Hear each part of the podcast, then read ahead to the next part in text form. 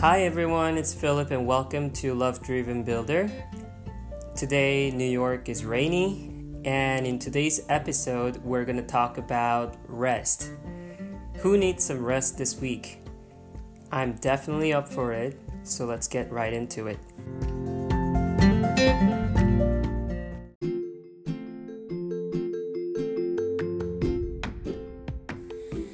If you ask me why there was no episode during the past week, my answer is I had no rest. I had no room, I had no juice, I was jammed, and I was crammed, and I was swamped over. Being a little bit more positive, I'm taking that craziness past week as a growth pain or a birth pain of this new nonprofit I'm working on since April. And yes, it is growing very quickly. We now have a carpentry program, we have electrical program, and we have online program, and we just had a HVAC workshop. We are about to begin the renovation of the on-site workshop building from Monday.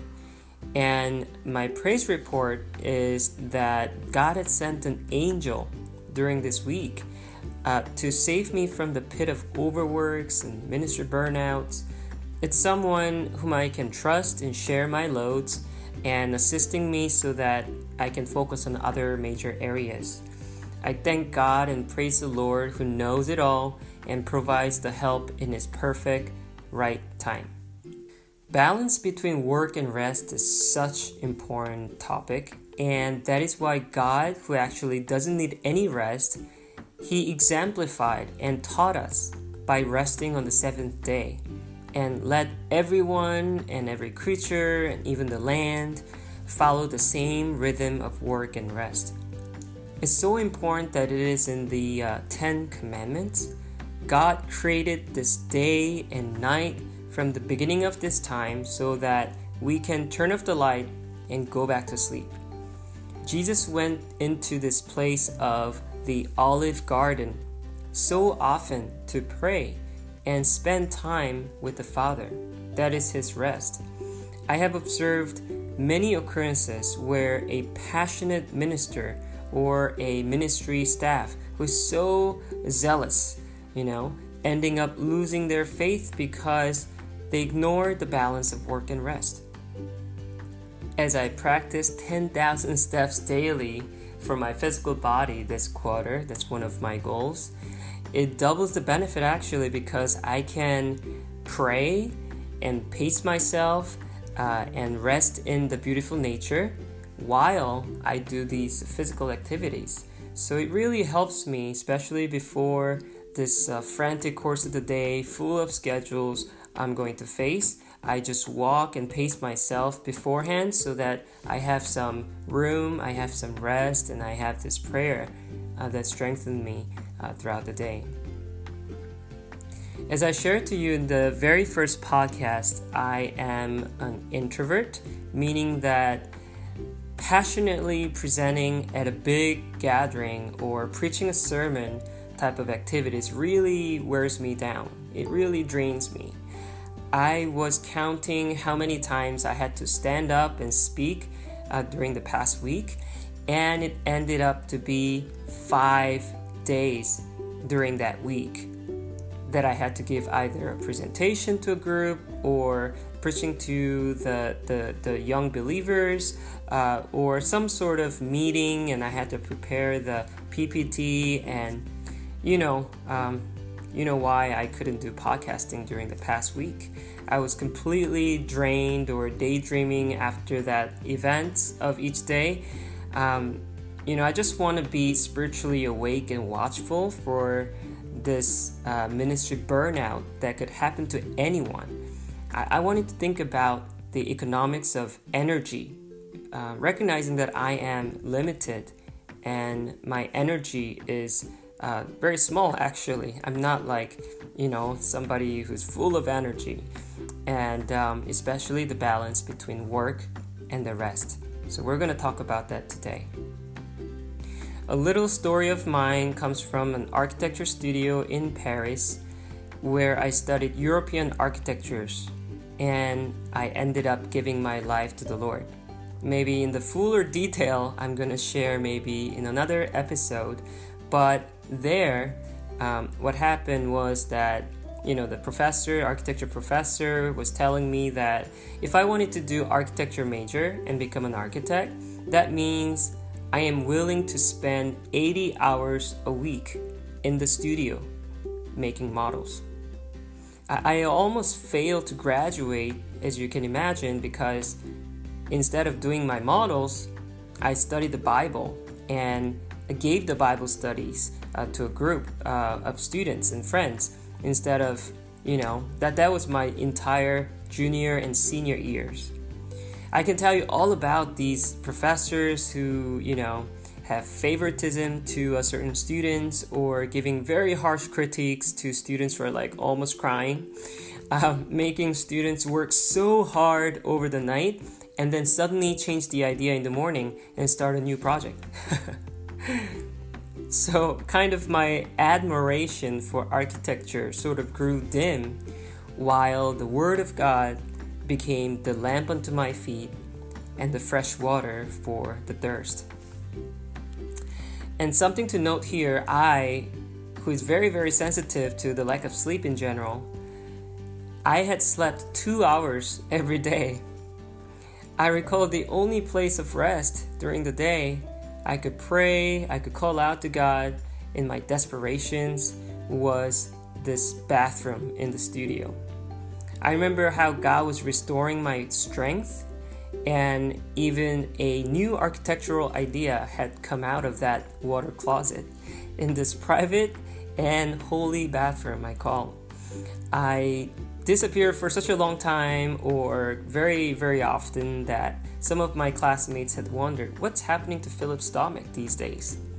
Well, the answer was it was not the stomach, but with my heart.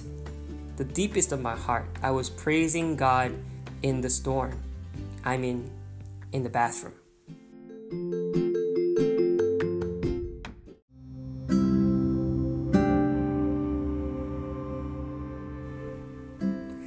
Jesus, especially before he was facing the crowd or he was going to do a great miracle, often he set aside his time to be alone and spend quiet times with God. Many times we're trying to rest or go home or go off to a vacation, but the problem number one is we bring our works with us to a place of rest or Problem number two is we bring us, who is so workaholic, who always, all the time thinking about the work, so really nothing is going to work. What we do during our rest is so important. Jesus, he spent time alone with the Father, and there was the true rest. The second scripture reading comes from Matthew chapter 11, verse 28. In New International Version, it says, Come to me, all you who are weary and burdened, and I'll give you rest. Take my yoke upon you, learn from me, for I am gentle and humble in heart, and you will find the rest for your souls. For my yoke is easy and my burden is light. You know, the yoke in the time of the New Testament had spaces for two cows to be installed. So the yoke, it binds two animals together and it sort of locks in as one team for the day. And basically, you're going in the same direction and the same speed with the other cow. So, who is the other cow? Jesus is saying, Take my yoke upon you. He's not saying here that now that you're saved, take my heavy responsibility. Rather, Jesus is saying, I'll help carry your burden. Come join me in the same yoke and learn from me how the Son of God carries his burden. Of course, when we work with Jesus, my burden will be lighter, my stress will be relieved, my heart will be joyful and peaceful. We'll look at the last scripture reading that's from Hebrews chapter 4, verse 9 to 11. it says, So then there remains a Sabbath rest for the people of God. For whoever has entered God's rest has also rested from his works, as God did from his. Let us therefore strive to enter that rest, so that no one may fall by the same sort of disobedience. While emphasizing the Sabbath and importance of the rest, the recorder of Hebrews is talking about the history of Israel. When the Israelites were entering into the Canaan land, which is the promised land, where the milk and honey was prophesied to be overflow, what happened instead was that Joshua and his army had to fight 33 kings. Imagine you've entered the land of rest that was promised, but that's the only the beginning of numerous battles to fight. But endure, it says, strive to in- enter the rest, the cosmic rest, the rest of God's kingdom. For me personally, what it says to me is that our journey of faith is not without problems. This world has so much problem, and we're in that same world as Christians. But because Jesus was carrying the load with us and our burdens became lighter, we thrive in that rest of spending time with the Lord, worshiping God. We regain the strength to continue fighting the rest of the battles. As we follow the Great Commission, as we strive to make a highway for the Lord, as we work to speed up God's kingdom to come on earth as it is in heaven, it certainly is not an easy task. That's why Hebrews chapter 4 is warning, saying that strive to enter that rest so that no one may fall by the same sort of disobedience. So that we won't be like Israelites who complained and complained and ended up disobeying God in the midst of hardships. They became angry, they were shouting at God, and they ended up disobeying God um, in this in this process.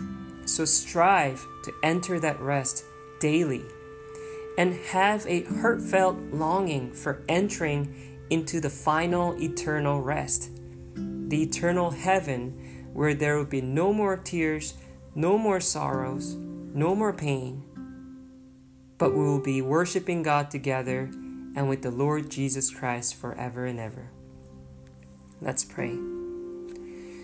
Dear Heavenly Father, we thank you for the rest. We thank you for the Sabbath that you have commanded. It is a commandment, but it is for us. We thank you, Jesus, for carrying our loads, carrying our yokes together, and making our burdens lighter. We see your presence in this world that's full of problems. We sense your great miracles in what seems to be hopeless. We're incapable, Lord, but please help us increase our faith and follow the Great Commission to bring your kingdom on earth as it is in heaven. And the greatest of all the rest, the eternal security in heaven that you are inviting us to into these many rooms that Jesus had prepared beforehand. We want to do our best, Lord, but our best is possible when we rest. Help me today, help all of us today who are listening to the podcast to just finish their race for the busy week or beginning the new busy one, teach them how to rest by being alone with you, by spending time with you, so that they can regain their strength and do your will wherever they are. We thank you, Lord, and in Jesus' name we prayed. Amen.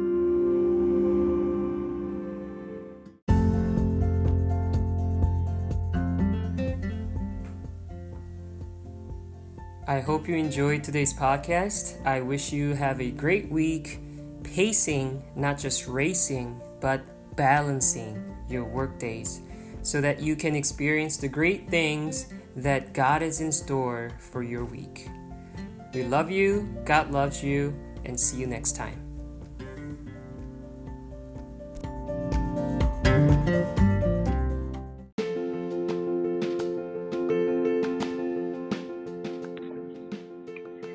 Hi, this is Youngjin from New York City.